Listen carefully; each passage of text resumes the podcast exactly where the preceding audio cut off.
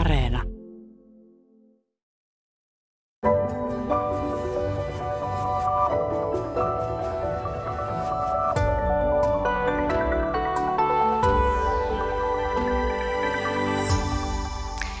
nyt vietetään hetki kaunokirjallisen joulun parissa. Tervetuloa Yle Radio yhteen yleisen kirjallisuustieteen professori Heta Pyrhönen ja Suomen Kirjallisuuden seuran palvelusuunnittelija, filosofian tohtori Vesa Kyllönen. Kiitos. Ja tässä keskustelussa me on jätetty pois semmoiset niin sanotut jouluhöttökirjat, jotka, jotka tota, keskittyvät pelkästään jouluun, vaan me on otettu tähän otteita romaaneista, joiden varsinainen teema ei ole joulu, mutta jossa on sitten joulukohtauksia mukana. Ja kiitos myös hyvät kuuntelijat teille, jotka olette lähettäneet minulle etukäteen vähän vinkkejä siitä, että, että minkälaisista kirjoista toivoisitte täällä keskustelua. Ja on tullut toiveita Antti Hyrystä, Maria Jotunista, Eeva Kilvestä, Tuve Janssonista ja, ja sitten esimerkiksi Dickensin Saiturin joulusta. Ja osasta näistä me tässä keskustellaankin. No jos ajatellaan kirjallisuuden lajia, jossa joulukuvaukset on ehkä kaikkein suloisimpia ja ja tunnelmallisimpia, niin ne on tietysti lastenkirjat. Ja heti tulee mieleen Astrid Lindgrenin kirjojen joulukuvaukset, Melukylän lapset, Eemeli ja Marikki -kirjat. Niissä, niissä on paljon myös sellaista ajankuvaa, tuhatyhdeksänsataaluvun alkupuolelle sijoittuvaa ajankuvaa siitä, miten opettaja tilasi lapsille Tukholmasta satukirjoja ja lapset ostivat kaupasta vihreä, punaista, kultaista kiiltopaperia ja askartelivat joulukuusen koristeita ja tekivät kauralyhteitä ja sitoivat niitä omenapuuhun. Äiti laittoi makkaroita ja suolasi kinkkua ja tällaista. Että on paljon tämmöistä valmisteluiden kuvaamista ja, ja sellaista joulun tunnelmaa, jota me sitten ehkä myös aikuisena etsitään. Tuleeko teille, Vesa ja Heta, jotakin mieleen lasten kirjallisuudesta? Minkälaista joulua niissä lapsille halutaan tarjoilla? No kyllä kai niissä korostuu hyvä tahto ja mm. sitten ajatus ylenpalttisuudesta. Et tietysti kun elämä on ollut niukkaa, niin se, että saa syödä ja juoda, se on ihanaa. Ja se, että aikuisetkin on huolettomampia ja leikkisempiä ja sitten se ihana salaisuuden kutkutus. Että kun ei tiedä, että tuleeko lahjoja ja minkälaisia tulee ja tuleeko joulupukkia niin poispäin, niin kai se on semmoinen, semmoinen yritetään semmoista myyttistä hyvän tahtoisuuden tilaa kuvata lastenkirjoissa. Ja, ja var... siirretään vähän sitä perinnettä. Mm. Mm. Ja varmaan siis tällainen lastenkirjallisuudessa korostuu myös tietty odotus tai siihen lapsen odottavaan näkökulmaan niin kuin mm. mukautuminen tai eläytyminen. Mm.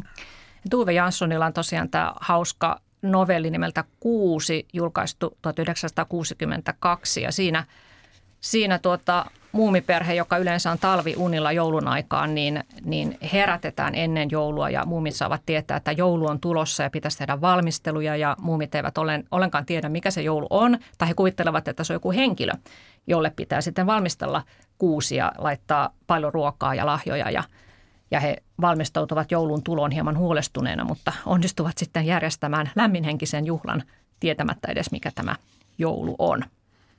Mutta mennään sitten näihin ö, varsinaisiin teoksiin, mitä me ollaan tässä lueskeltu tätä lähetystä varten, niin tämmöinen aika klassinen tarina on Fjodor Dostojevskiltä Poika Kristuksen joulujuhlassa -kertomus. Ja tämä on julkaistu Valkeat työt -kokoelmassa.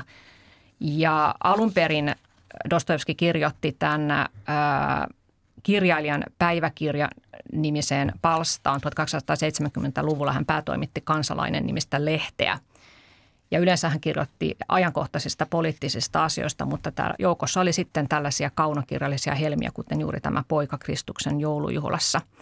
Ja tämä on aika järkyttävä tarina suurkaupungin laitapuolesta. Siinä kerrotaan pienestä, enintään kuusivuotiaasta pojasta, jonka äiti kuolee kellariloukossa ja, ja tämä poika lähtee sitten nälissään kaduille harhailemaan ja toivoo löytävänsä jostakin ruuan murusen.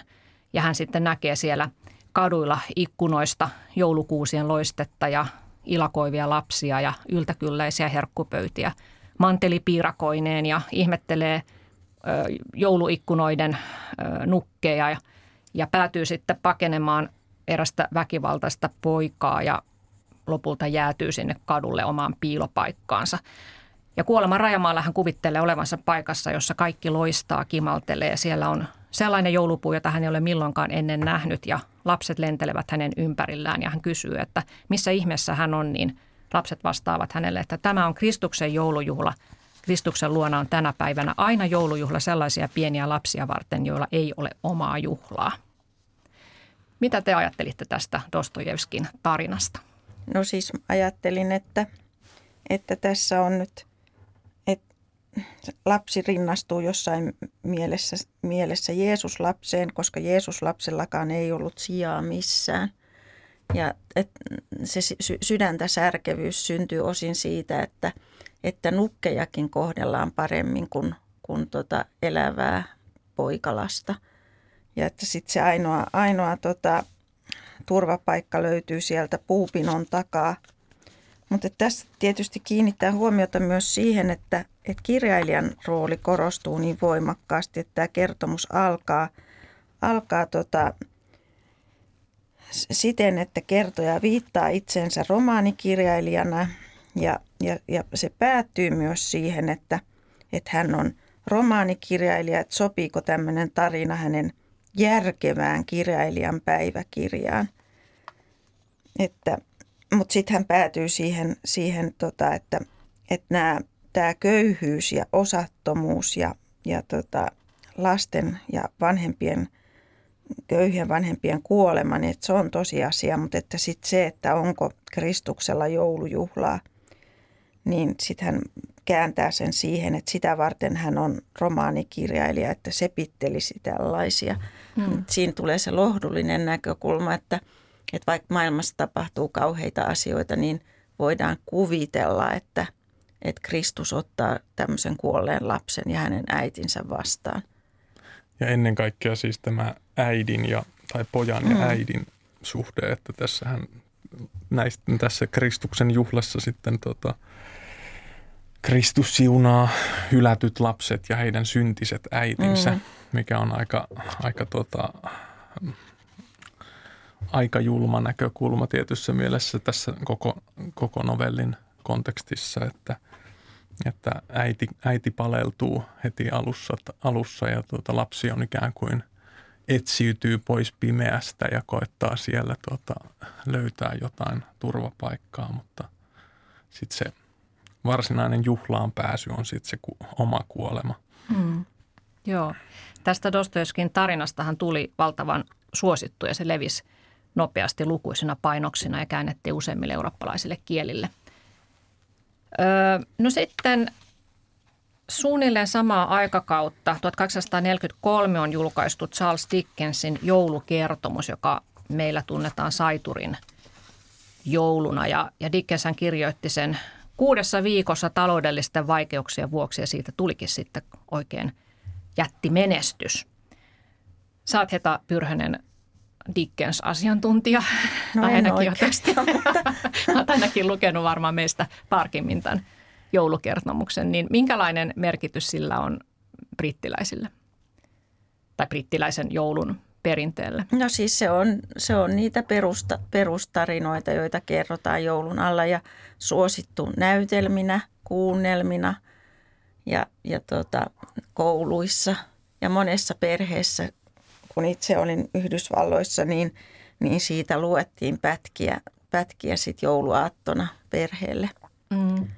Et siinä nyt, se, sehän on, se on kiinnostava tarina siinä mielessä, että, että, tota, että siinä on niin kuin kauhukertomuksen elementtejä, kun tämä päähenkilö, tämä saituri kohtaa näitä henkimaailman olentoja, jotka kovistelee häntä hänen kylmäsydämisyydestään ja saituuruudestaan. Et, et siinä lukija voi miettiä, että et onko ne sitten...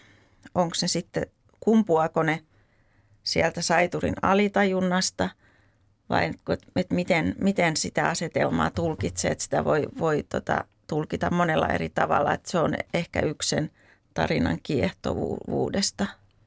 Mm, että se on monitulkintainen. Niin, että voi, voi miettiä, että, voi valita uskoa siihen, siihen tota, yliluonnollisen olemassaoloon, siihen henkimaailmaan, että, että tosiaan voi tulla tämmöisiä henkilöitä, joita saituri on kohdellut pahoin, niin häntä syyttämään. Mutta sitten toisaalta se toinen mahdollisuus on siinä, kun siinä kertomuksen alussa selvästi tämä saituri havahtuu siihen elämänsä ankeuteen, että et ne kaikki kumpuakin sitten hänen omasta psyykestään.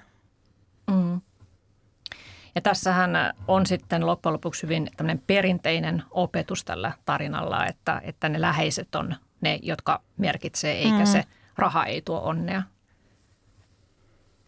Joo, ja tämä Dickensin Saiturin joulukertomus tosiaan tuhatkahdeksansataaneljäkymmentäkolme julkaistu, niin se osuu tähän tämmöiseen köyhyysvalistuksen aikakauteen, josta tämä joulu, joulukirjallisuus on ikään kuin tämmöinen alalaji, että korostetaan sitä, että parempi osaisten on moraalinen velvollisuus auttaa vähäosaisia ja, ja Suomessa sitten esimerkiksi Runeberg ja Topelius on, on tämän aikakauden esimerkkejä, että he on kirjoittanut näitä samanlaisia, samantyylisiä tekstejä, jossa, jossa korostetaan sitä, että köyhistä pitää, pitää huolta.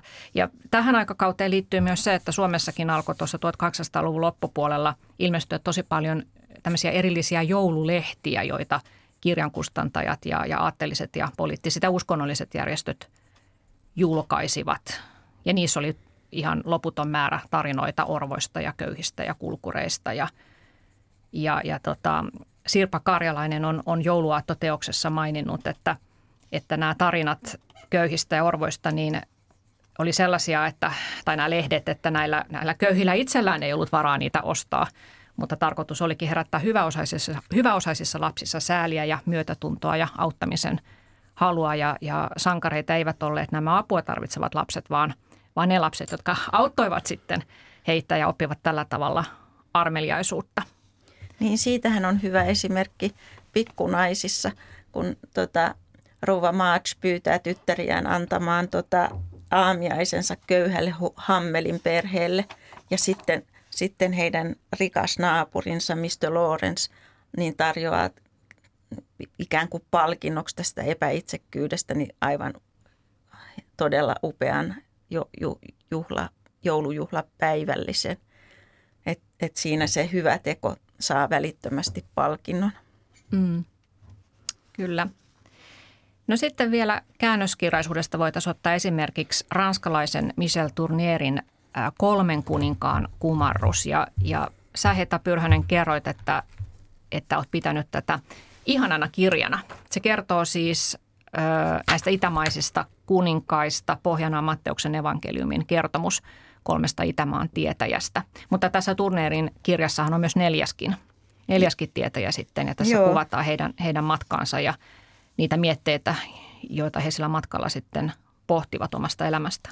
Joo, tässä siis tämä ranskankielinen alkuteos mainitsee Gaspardin, Melkiorin ja Baltasaarin, siis nämä kolme Itämaan tietäjää, ja, ja paneutuu jokaisen kertomukseen yksityiskohtaisesti. Ja, ja sitten matkallaan he tapaa tämmöisen, tämmöisen neljännen tietäjän, jota ei ollenkaan mainita. mainita Matteuksen evankeliumissa, että se on, se on tota, Tournierin keksimää.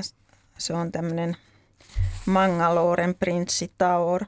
Ja pidin tästä kirjasta siksi, että, että, tota, että ajattelin, että, että tässä otetaan tämä vanha myytti, myytti käsiteltäväksi, mutta se, se keskeytetään.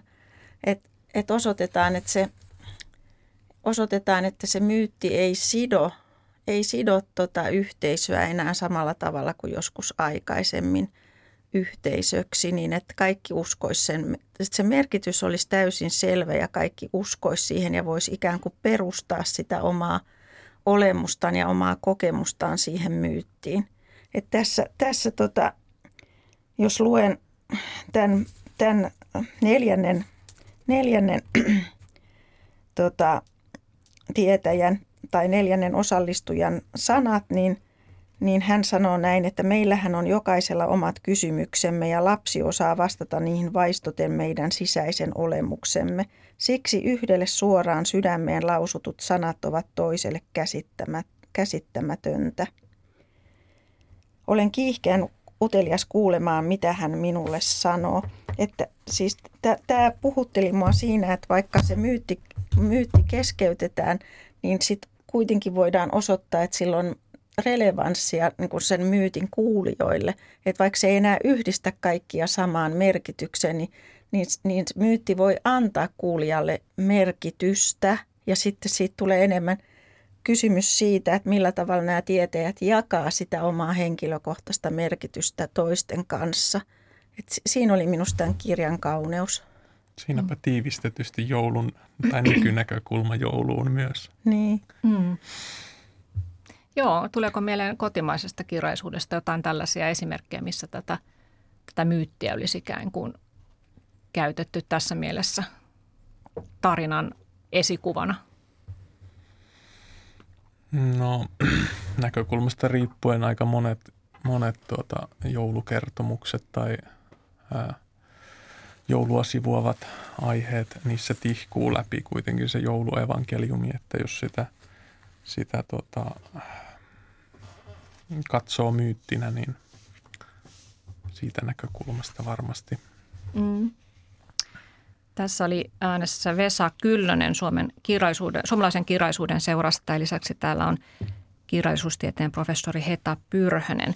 Vielä pari, pari aika hauskaa esimerkkiä näistä käännöskirjallisuuden helmistä jouluun liittyen, niin mä tykkäsin tästä John Grishamin ää, Joulua pakoon, eli Skipping Christmas. Tämä on kaksituhattayksi ilmestynyt ja tämä on tämmöinen riemastuttavan hauska kertomus amerikkalaisesta pariskunnasta, joka päättää, että tänä vuonna joulu saa kerta kaikkiaan jäädä väliin. He lähtee Karibian risteilylle ja unohtaa kaiken sen hössötyksen ja, ja hirvittävän rahanmenon, mikä jouluun liittyy.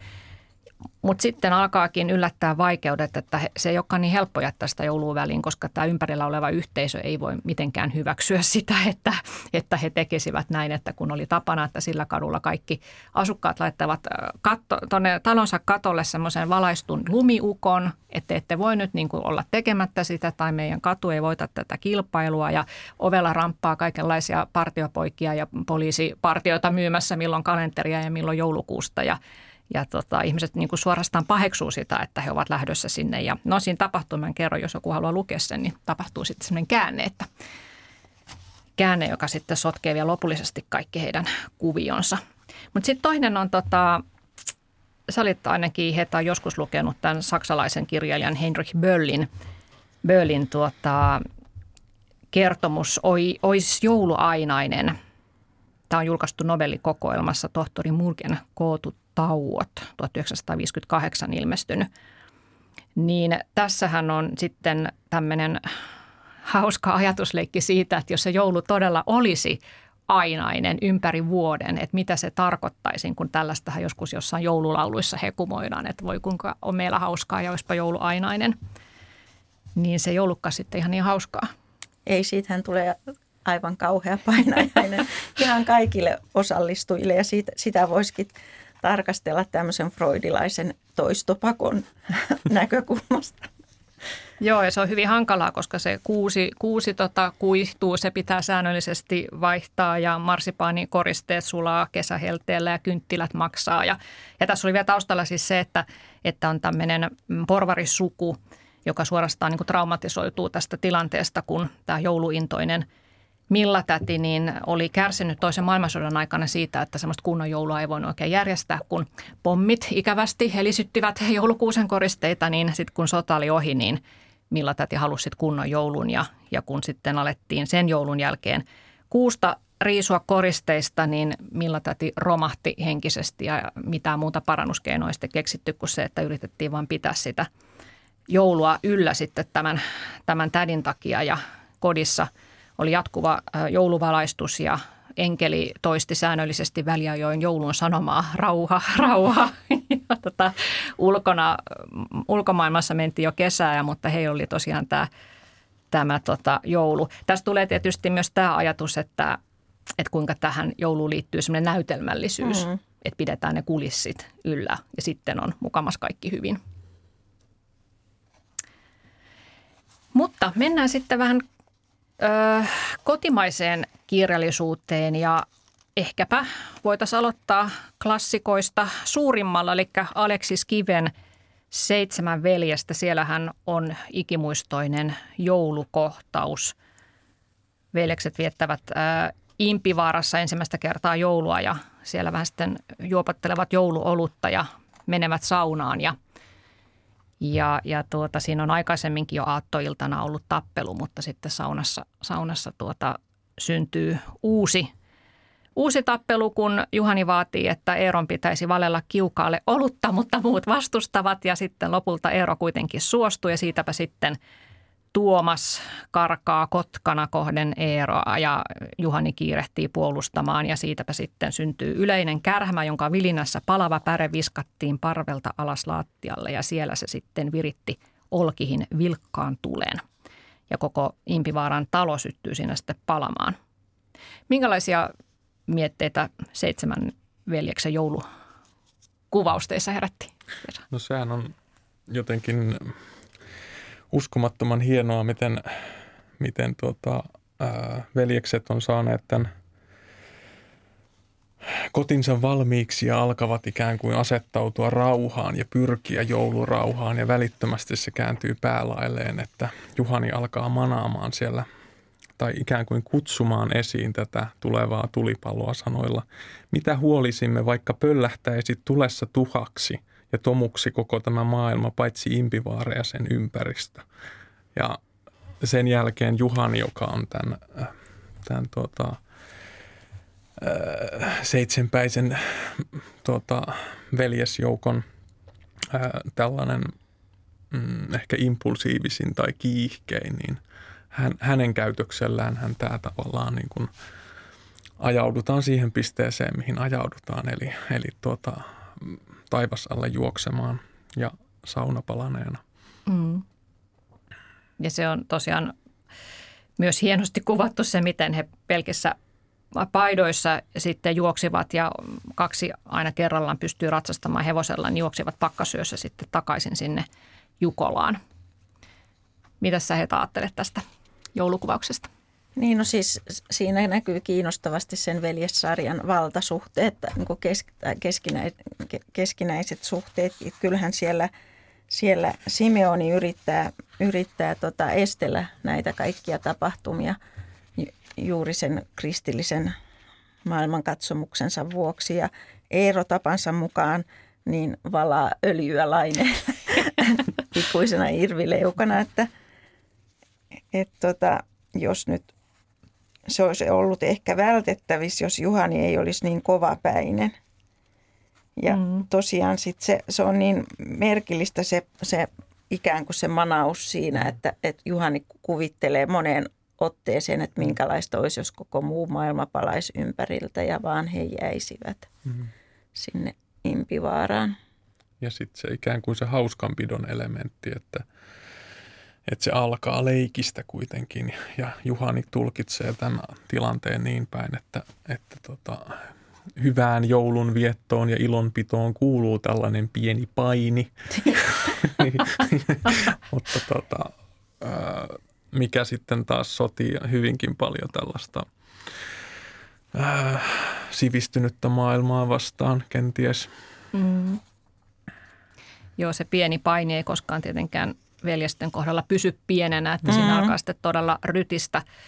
Öö, mutta sitten kun he joutuivat sinne pakkasyöhön ja joutuivat tosiaan ihan hengen vaaraan ja sudetkin siellä kävivät matkan varrella heitä, heitä vähän uhkaamassa ja, ja oli kylmä, niin siinähän he sitten ikään kuin sopivat, että nyt on, nyt on pakko vetää yhtä köyttä, että Joo, ne riidat kyllä. unohdettiin. Joo, ja ammutaan, mm-hmm. ammutaan tota, äh, susia yhteishengessä.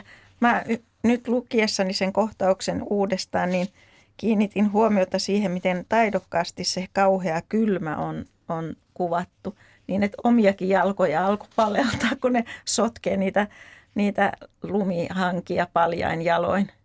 Mm. Tosin siitä käy myös ilmi sekin kiinnostava seikka, että se ei ole tavatonta, että he on aikaisemminkin kävelleet lumihangessa paljain säärin. Joo, ja sitten kävi myös ilmi, että se ei ollut ihan kaikkein kylmin pakkasyö, mm. mikä sitten selitti sen, että he pystyivät siellä pitkänkin matkan mm. taivaltamaan. Kivelähän on tietyssä mielessä idullaan tässä jo sellainen joulukertomuksissa usein toistuva luonnon, luonnon tota, teema tai, tai sään havainnointi. Eli tota, tämäkin kohtaus alkaa tällaisella suojasään havainnoilla, havainnoilla mutta myöhemmin muuttuu sit siihen, että he huomaa, että taivas kirkastuu ja pakastuu. Mm. Ja tämä tota, tällainen kylmä tähtitaivas on sellainen, pitäisikö sanoa punainen lanka, mikä aika monessa tämmöisessä teoksessa toistuu, missä jouluun, joulua lähestytään tai joulu on jotenkin keskeinen. Mm. Mitä sä ajattelet, että se tässä seitsemässä veljeksessä merkitsee se tähtitaivaan kuvailu? Mm, vaikea sanoa. Siis tässähän se on ikään kuin sellaisen maailmallisen kylmyyden tuota, tai, tai tuota, ulos häädetyn ihmisen osa. Ja mm-hmm. tietyssä mielessä jouluun varmasti sisältyy sellainen, sellainen haave tiettyyn niin kuin lämpöön tai tuota, turvaan pääsemisestä tai omaan pesään. Pesä. Se tuo sen kontrastin niin, siihen. Niin, että se, se tota, tietysti se kuvaa myös tällaisia henkilöidensä tunnetiloja ja muita usein, mutta, mutta tuota, tässä tapauksessa nimenomaan sitä tukee sitä ajatusta, mm-hmm. että heidät, on, heidät häädetään ikään kuin sieltä kodistaan kylmään, kylmään maailmaan, missä ei ole, missä ei ole edes kenkiä laittaa jalkaan.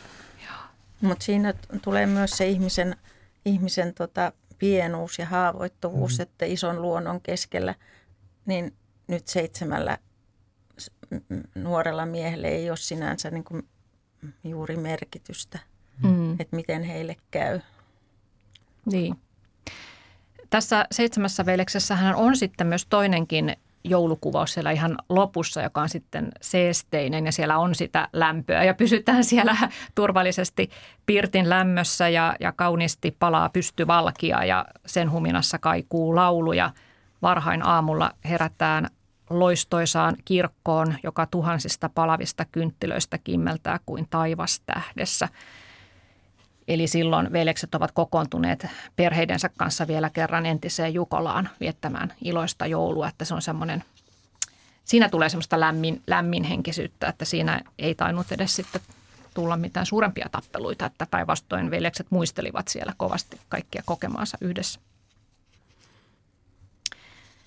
Sitten voitaisiin ottaa seuraavaksi käsittelyyn Antti Hyryn Alakoulu, julkaistu tuhatyhdeksänsataakuusikymmentäviisi. Tämä on kirjoitettu ekaluokalle menevän Paulin näkökulmasta ja siinä pieni poika havainnoi maailmaa kotona ja koulussa ja, ja ihmettelee ympäröivää maailmaa. Esimerkiksi maantiellä kulkiessaan ihmettelee, miten, millainen on kuun varjo, kun äsken kuu oli koulun päällä ja nyt se on tuolla saarekkeen kuusien kohdalla. Se maailma rajoittuu siihen omaan kyläyhteisöön, mutta samalla sitten kuitenkin tulee tämmöisiä häivähdyksiä jostain suuremmasta. Ja tässä eletään sota-aikaa, mutta se ei näy näissä kirjan tapahtumissa, että elämä, elämä on siinä maalaisyhteisössä ja, ja on kalastamista ja koulunkäyntiä ja luh, juhlia ja loma-aikaa. No tässä on tämä joulun, joulun kuvaus, se on aika liikuttava. Liikuttava kuvaus siitä, miten Pauli menee isänsä ja veljensä kanssa joulusaunaan ja isä laittaa kuumien nokisten lauteiden päälle ulkona olet säkit, niin niiden päällä on sitten hyvä istua. Ja Pauli miettii siinä, että, tai kertoo, että isä heitti löylyä ja kohta kuuma tuuli puhalsi käsivarteen ja korvalliselle. Saunan seinän takana voisi olla tonttuja, jos niitä olisi olemassa, mietin. Mutta eihän niitä ole, vaikka voi ollakin. Musta tämä on todella äh, koskettavasti päästy ikään kuin pienen lapsen tapaan havainnoida hyvin semmoisia konkreettisia yksityiskohtia, mitä isä tekee, mitä veli sanoo, miltä veli näyttää. Mua kävi naurattamaan täällä tällainen saunakohtaus, missä isä pani lisää löylyä, kylpiä pani puh puh. Että se niin kuin hyvin kuvaa sitä lapsen näkökulmaa tai mm. hyvin naivistisella tavalla jopa. Joo. Ja tämä isä vaikuttaa tässä aika turvalliselta hahmolta, että, että Pauli kuvailee, miten isä nostaa sen pienen Erkki-veljen käsistä lattialle, kun Erkille tulee liian kuuma. ja Erkille on sahattu sopivan kokoinen penkki siinä lattialla, että jalat ylettyy, ylettyy maahan. Ja isä pesee Erkin ensin, mm. että sillä tavalla huomioi tämän pienen pojan. Joo, ja isä myös siinä aluksi, että hetkinen pojat, että, että älkää menkö vielä lauteille, että hän hakee ne kylmät säkit sinne, mm-hmm. ettei tunnu niin kylmältä kuumalta sitten istua siellä. Tässä on minusta niin hauska tämä, siis Erkki, joka on pieni poika, niin puhuu sitä, että kuinka monta päätä kenelläkin on. Että on pääpää ja häntäpää, sängyllä on kaksi päätä ja pääpää ja jalkopää. Ja sitten tämä koko, koko joulukuvaus niin rakentuu siten, että, että korostetaan pääpäätä sen, tämän pienen Paulin havaintojen kautta, että, että Paulilla päässä leikkaa koko ajan, että se, se tota, havainnoi niin tarkasti ja sitten tois, toisaalta myös niin kuin niihin havaintoihin kuuluu niitä, niitä tunne, tunnekokemuksia, että miltä asiat tuntuu, niin kuin juuri se, että istutaan niiden kylmien säkkien päällä, että siellä on se häntäpääkin huomioitu niin kuin näissä havainnoissa. Mm-hmm. Että on tosi hienosti rakennettu tämä kuvaus, että siinä, siinä kulkee tämä havainnon teema näiden päiden kautta. Mm. Toinen teema, mikä, mikä kytkeytyy aika hyvin tuohon pääpäähän ja toisaalta sitten tähän niin kuin lapsen näkökulmaan on tietty leikillisyys tai mm. pelillisyys, että tämä koko kuvaus tuntuu hyvin sellaiselta, ää, ei nyt tasohyppelyltä, mutta sellaiselta, että kaikki, kaikki tota, etenee jotenkin osissa ja sitten toisaalta sillä tavalla, että esimerkiksi joulupukkien nämä mainitsemas tontut ovat sellaisia, että tota, ää, lapsi ymmärtää, että nyt tässä nyt ikään kuin leikitään, että ne on olemassa mm. tai kukahan tänä jouluna on meidän joulupukkimme, mm. että tota, Uh, että sekin ikään kuin korostaa sitä mm. lapsen näkökulmaa. Että lapsi alkaa tulla tietoiseksi näistä jouluun liittyvistä. Jollain lailla, mutta toisaalta pysyy lapsena siinä, niin. että, että mm. ei ole. Että tonttuja kuitenkin voi olla. Niin, ja nimenomaan siinä, että leikkii. Joo. Leikkii joulua. Ja sitten tässä hienosti myös kuvataan se, että miten, miten tämä pieni poika tiedostaa ne Joulu, joulun aikaan kuuluvat säännöt, että milloin sopii mennä kylään isoisän taloon ja milloin sitten, kun on tullut, on tullut vieraita, vieraita junalla, että milloin, milloin sopii mennä sitten heitä tapaamaan, että ei voi mennä joulupäivänä, pitää odottaa. Mm. Joo, todella hieno kuvaus lapsen maailmasta. No sitten voitaisiin siirtyä Maria Jotunin Jouluyö korvessa -novelli, joka on ö, julkaistu tuhatyhdeksänsataakolmekymmentä. Se voitti myös suuren pohjoismaisen novellikilpailun. Ja tämä on todella järkyttävä kertomus korvessa asuvasta viisikymppisestä pariskunnasta Annasta ja Jerestä, joilla oli ollut kaksi lasta, mutta poika oli hukkunut lampeen ja tyttö lähetetty jo viisitoista vuotta aiemmin töihin, eikä tästä ollut sitten sen koommin kuultu. Anna ja Jeren avioliittoa kuvataan karmivalla tavalla. Jere pahoinpitelee vaimoaan rajusti ja oikeastaan minkäänlaista normaalia vuorovaikutusta heidän välillään ei ole. Anna kuvailee Jereä, että Jere oli saita ja omituinen, kammottava mies, korven erakko, jonka luonnossa jo asui viha toista ihmistä kohtaan. No sitten torppaan tulee Annan orvoksi jäänyt kahdeksantoistavuotias sisarentytär Eveliina köyhäintalosta. Ja käy niin, että tämä Jere alkaa lähennellä Eveliinaa ja lopulta Eveliina tulee raskaaksi. Ja sitten jouluyönä tapahtuu, tapahtuu vaikka mitä. Eveliinan synnytys koittaa, mutta sitä ennen myös sitten tapahtuu se, että, että Jeren ja Annan välillä on kova tappelu ja hengenlähtö on Annalla lähellä, koska siinä Jerellä on jo kirveskin kädessä, mutta sitten yllättäen Jere saa sairaskohtauksen ja kuolee. Mitä ajatuksia tämä Jotunin varsin ö, osittain ainakin inhorealistisesti kuvattu novelli teissä herätti? Musta tässä on todella tuota, ö, hienon ristiriitaisia psykologisia jännitteitä, ö, että tota, Jeren hahmo olisi helppo, helppo ikään kuin tuomita täysin, mutta, mutta tota, mulla jo alussa, alussa, kun mä lähdin tätä lukemaan, niin mua, mulla huomio kiinnittyi tähän, tota, tähän tota, että Jere on korven erakko, jolla on jonkinlainen tota, kateus sydämessään ja tietty semmoinen kammo ihmisiä kohtaan ja toisaalta Toisaalta tuota, Anna, on, Anna on jollain lailla paennut sinne korpeen Jeren luo ja hän myöntää, että he on olleet kuitenkin niin kuin myös onnellisia, että heillä on ollut kaksi lasta, josta toinen on hukkunut, hukkunut ja toinen lähetetty palvelukseen ja he on jääneet ikään kuin sinne sitten kaksin ja hiljalleen siihen on sitten tota, heidän suhteeseensa on kasautunut paljon tällaista sopim- sopimattomuutta tai että he ei sovi, sovi riitojaan ja muuta. Ja sittenhän se, mitä tässä kuvataan tässä novellissa, niin tämähän on pelkkää sellaista, no sanotaan yksipuolista perheväkivaltaa, mutta, mutta tota, mua, mua puhutteli se, se tota, että miten Anna nyt sitten lopulta kokee tämän Jeren kaikkien näiden vuosien jälkeen. Mm. Että pelkkää semmoista inhoa miestään kohtaan se ei nyt sitten välttämättä kuitenkaan ole. Mutta Heta on varmaan eri mieltä. Ei, siis mä ajattelin, että, että kiinnostavaa on, että, että Anna, jonka sydäntä kateus ei, ei jäydä. Siis Jere on niin kuin kateuden ruumiillistuma, että ei voi suoda toiselle mitään hyvää. Ja kun hänen poikansa kuolee, niin se on... Hän vaan toteaa, että yksi, syyvä, yksi suu vähemmän ruokittavaksi. Mm. Mutta tota, sitten kun Jere on kuollut, niin, niin kyllähän sen, se, ja vähän ennenkin, niin Anna kykenee tuntemaan jonkinmoista myötätuntoa sitä Jereä kohtaan. Että Jere on kuitenkin ihminen ja ihmisellä on aina arvonsa. Ja, ja Anna voi, voi tuntea sääliä ja, ja tosiaan myötätuntoa ja sitten hän huolehtii sen, että Jere pääsee kunnialla hautaan. Mm. Vaikka se Jeren kuolema onkin aivan valtava vapahdu, vapahdus. Niin kyllähän tässä lopussa tulee tämmöinen rauha sitten Annan sydämeen, että mm-hmm. kun hän toteaa tämän Jeren kuoleman, niin hän menee ulos mökistä ja ajattelee, että sellaista oli ollut elämä Jeren kanssa. Raskasta ehkä, mutta nyt se oli lopussa.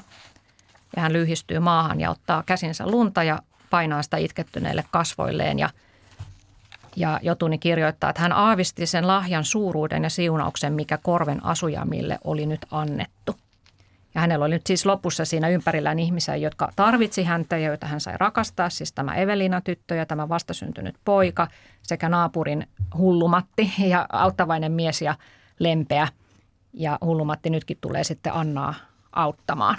Ja tässä on tavallaan tämmöinen joulun ihme, että se lapsi syntyy jouluyönä uuden alku, ikään kuin uusi toivo. Mm-hmm. Niin tässä toteutuu tämä lapsi vapahtajana mm. ajattelu, että, että sinne syntyy nyt tämmöinen tämmöinen tota, naisvaltainen yksikkö, koska tämä hullumatti niin tekee sen, mitä, mitä, mitä Anna sanoo ja, mm. ja sitten nämä, nämä naiset yrittää kasvattaa tästä pienestä pojasta hyvän miehen. Että sitähän se Anna painottaa, että, että kasvatetaan hyvä mies.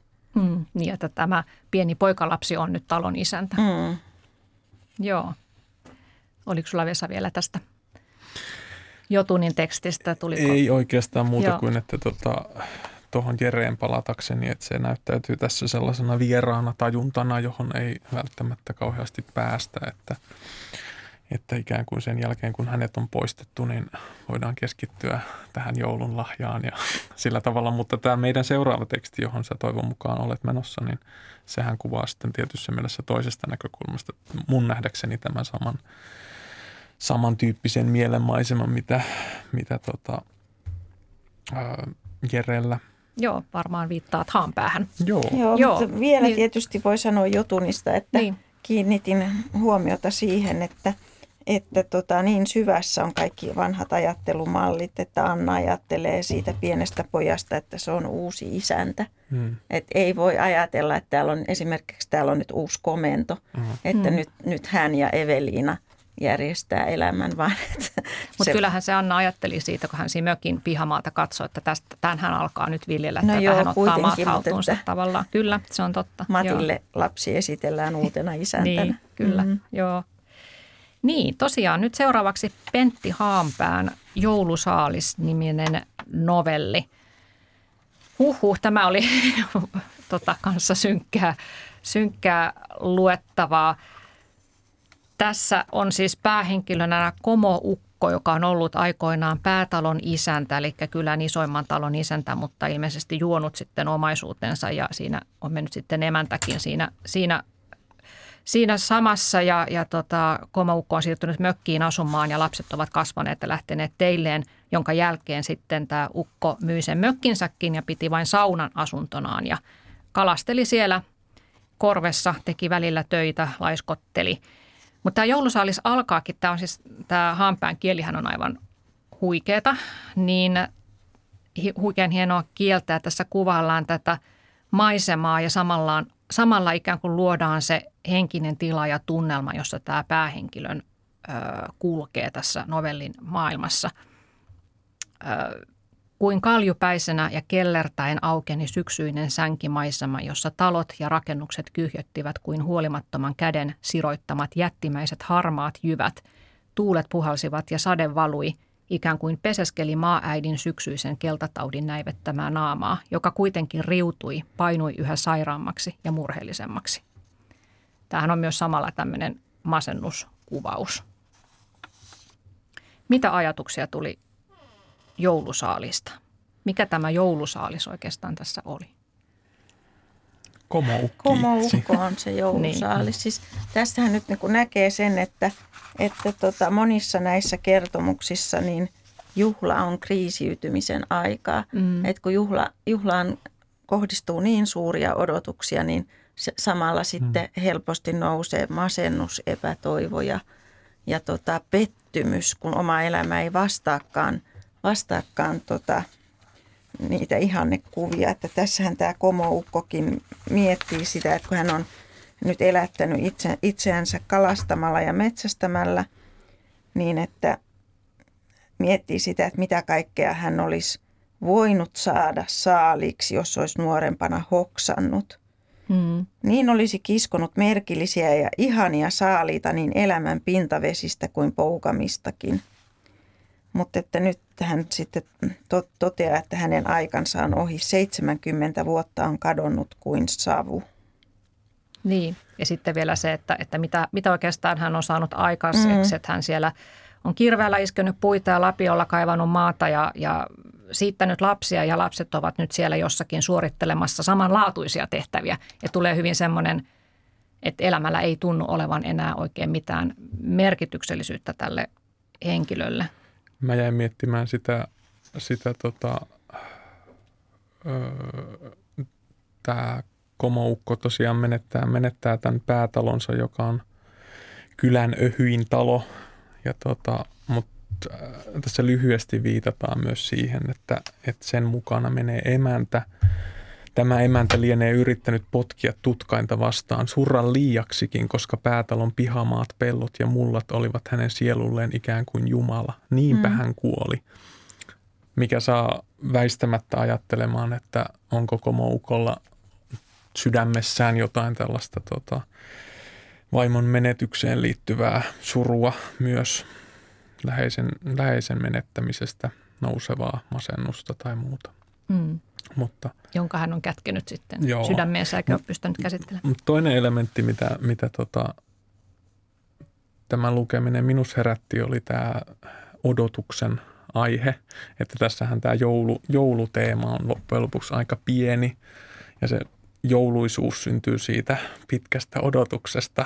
Ja, ja tota, Komo-ukko ei välttämättä ole se, joka odottaa tässä, vaan, vaan tuota, kuulijoille paljastettakoon itse piru, eli, eli tämä onkin onkimismetafora, mitä tässä nyt pit, pitkin novellia hyödynnetään. Hmm. Aivan, että siellä mökin katossa on koukku ja siinä riippuu nuora ja, ja piru odottelee, että koska, koska tämä Komo-ukko tarttuu siihen syöttiin. Piru on suuri onkimies, mm-hmm. sillä on aikaa odotella. Niin tässä on kiinnostavaa, että kristillisyys, joka jouluun vi- vi- liitetään, niin kääntyy ihan päälaelleen. Että sitten kun Jeesushan teki Pietarista ihmisten kalastajan, niin tässä nyt piru on se ihmisen kalastaja. Että koukkukin on laitettu ylöspäin hyvin, mutta, mutta tota, tästä käy ilmi, että tämä komoukko on, on niin masentunut, että se on jo pidemmän aikaa ajatellut tätä itsemurhaa. Että mm. hän on jo, jo tota, rasvannut sen, sen nuoran, nuoran valmiiksi lampaan utareella. Joo. Mutta siis niin mest, tässä on niin mestarillista se, että miten, miten, miten pienin keinoin tota, haanpää kykenee kuvaamaan tämmöistä todella masentunutta mielen tilaa. Et, ja siinä siis niin kuin maisema ja mieli heijastaa toinen toistaan. Et, että, et tässä tämä synkeä, kauhea aihe niin, niin tota, on puettu niin mestarilliseen kielelliseen asuun, että siitä kielestä nauttii ja siitä, että miten, miten osuvasti kirjailija osaa sanoa. Ja sitten tämä päättyy tämän komoukon peruuttamattoman teon jälkeen lauseeseen. Pienen mustan seinän takana hohtelevat talviset lumet taivaankumun tuhansien tähtien välkkeessä. Jälleen tuli tämä kylmä tähtitaivas, johon mm. viitataan sitten lopuksi. Siellä on se suuri, suuri maailma ja yksi pieni elämä on juuri päättynyt. Aika synkkä. En, en näe hirveästi tämmöistä joulun toiveikkuutta tässä, tässä novellissa. No sitten voitaisiin ottaa vielä tällainen uusi kirjailijanimi, kirjailijanimi Ann-Kristin Antel, joka on julkaissut esikoisromaaninsa tänä vuonna Puuvilatehtaan Varjossa. Ja tämä edustaa nyt vähän sitten iloisempaa genreä kuin mitä tässä äsken puhuttiin. Ja tämä on aika suosittua, suosittua kirjallisuudenlajia Suomessa, eli tämmöinen historiallinen, viihteellinen romaani. Ja tämä Puuvilatehtaan Varjossa kertoo kahdeksantoistasadan luvun lopun Turusta, missä leskeksi jäänyt rovastin tytär Jenni Malmström elää ja, ja on mukana erilaisissa hyväntekeväisyysprojekteissa. Ja tässä kirjassa on mun mielestä hyvin tämmöinen tunnelmallinen joulukuvaus, että siinä kerrotaan, miten Jenni järjestää sinne pappilaan joulua isälleen rovastille ja, ja sitten isänsä siskolle Lovisa-tädille. Ja saliin laitetaan pappilan paras pellavaliina ja kattokruunuun punaisia silkkinauhoja ja englantilaisen maisemakoristeinen posliiniastiasto ja pöytähopeat asetellaan pöytään ja liinat kauniisti liljan muotoisiksi taitellaan ja, ja omenapuihin viedään pikkulinnuille kauralyhteitä ja hanget hohtavat kuutamossa. Miltä tämä vaikutti tämä joulukuvasta? Oli nyt hyvin tämmöistä perinteistä ja lämminhenkistä. Onkohan tämä perinteistä? Ehkä tämä on. No siis... Jos nyt ajattelee joulun henkeä perinteistä siinä mielessä, että, että tämä täti, joka on ollut aika ankara Jennyä kohtaan, niin sulaa jouluna. Niin lopulta, vaikka hän ensin arvostelee, joo, että ei ole ikkunoita kappeesta. Joo, vaikka hän ensin moittii ja, ja torottaa, niin sitten sit kuitenkin hän antaa todella hienon joululahjan ja pystyy sanomaan kauniita asioita tälle, tälle tota, nuorelle naiselle ja, ja tota, ilmaisemaan sen, että, että hän on pahoillaan siitä, siitä tota, töykeydestään. Mm. Että sieltä löytyy se hyvä tahto. Kyllä. Jenni oli ostanut tälle, tälle kriittiselle tädilleen lahjaksi Runebergin kootut runot Frenkkelin kirjakaupasta. Ja täti oli iloinen, että onneksi älysit ostaa Runebergia. Minä en sitten siedä näitä uusia runoilijoita, jotka, runoilijoita, jotka kirjoittavat aivan liian vapaamielisesti. Mutta siis onhan tämä kuvaus tosi sympaattinen mm-hmm. siinä mielessä, että tuota, tässä on ikään kuin järjestetty perätysten erilaisia tuota, joulun äh, ihania asioita, mm. kaikenlaista koristelua ja laittamista ja kaikki kuvataan todella tuota, pieteetillä, mutta, mutta tuota, äh, samanaikaisesti siellä on se pieni, pieni tuota, särö olemassa, eli missäs hän nyt viittasikaan siihen mahdolliseen Niin, hän kävi niitä Mikael, köyhempiä. Äh, Mikael olisi nyt kutakuinkin Aapon ikäinen, jos olisi saanut elää. Niin joo, hänen eli oma lapsensa tällaisia oli. Muistoja joo. nousee mm. omasta lapsesta ja mm. suruakin sen kaiken tekemisen keskelle. Mm. Ja sitten tämä tuttu, tuttu perustelu, että minä olen saattanut olla sinulle ankara, mutta muista, että olen tehnyt sen vain rakkaudesta sinuun. Tämä on mun mielestä aina kammottavaa, että rakkaus puetaan, tai siis että ankaruus saadaan käännetyksi rakkaudeksi. Mm, aivan. Mm. Jouluna sen voi sitten sanoa tällä tavalla. Mm. No nämä, mitä me ollaan tässä otettu esimerkkejä, ne on aika vanhaa kirjallisuutta, paitsi tosiaan tämä äskeinen Antellin Puuvilatehtaan varjossahan on uusi kirja. Mutta että onko joulu sellainen aihe, että se on nykykirjailijoille jotenkin hankala, koska sitä ei kauheasti käsitellä nykyromaaneissa. Yksi esimerkki on kyllä tämä Anna-Leena Härkösen Avoimien ovien päivä tuhatyhdeksänsataayhdeksänkymmentäkahdeksan julkaistu, jossa on joulukohtaus, jossa kolmekymppinen nainen menee lapsuuden kotiinsa ja siellä joulu paljastaa sitten sen tietyn hankalan perhedynamiikan, mutta muuten niin ei hirveästi tullut mieleen semmoisia ihan uusia kirjoja. Et joulu on ehkä enemmän semmoista, että käännytään nostalgiaan ja niihin vanhoihin tarinoihin. Ehkä näissä uudemmissa, uudemmissa novelleissa ja, ja kertomuksissa korostuu tosiaan semmoinen tietty kääntyminen vanhaan tai jopa sellainen, että, että lapset järjestää joulua vanhemmilleen. Mm. Tämä Härkösen tapaus on todella hieno, hieno tuota, kuvaus siitä, että miten, miten, miten aikuinen, aikuinen nainen menee kotiinsa ja, ja tuota, muuttuu tahmeaksi, ylikiltiksi ää, tytöksi jälleen, joka on jatkuvasti yöpaidassa. Kun taas sitten äiti on sellainen, joka katsoo, katsoo kun hän syö ja, ja, ja tuota, ää, on, on tietyssä mielessä ehkä hyvinkin sellainen marttyyrimainen jopa, mikä, mikä niin kuin ehkä voisi olla sellainen aihe, että jos nykykirjallisuudessa joulua käsiteltäisiin, niin tollaiset aiheet, tollaiset ikään kuin kiteyttää mm. aika hyvin varmaan sitä Mm. lähestymistapaa luulisin. Joo, ja joulun näytelmällisyys mm. tulee hyvin tässä ilmi, että lasten pitäisi pysyä ikuisesti siinä lapsen roolissa. Mm. Että, että on vaikeaa kuvitella joulua, jossa tota, aikuiset lapset saa olla aikuisia, että niiden ei tarvitse palata sinne, sinne tota, vuosikymmenien takaisiin rooleihin. Mm. Et tässä kun äiti edellyttää, että Että tosiaan kaikki nauttii niistä ruuista, jotka sitten syöjistä itse asiassa maistuu aika pahoilta. Ja sitten kun pitäisi vielä laulaakin.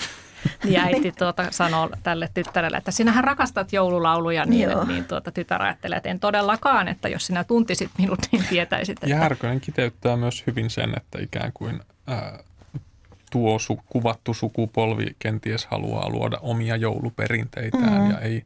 Että siinä on katkos tiettyjen perinteiden välissä tai välillä. Kyllä, nyt meiltä loppuu aika valitettavasti. Vielä oli monta kirjaa tässä käsittelemättä. Mutta oikein hyviä lukuhetkiä jouluna varmaan itse kukin tarttuu joihinkin kirjoihin ja tulee uusia lukukokemuksia.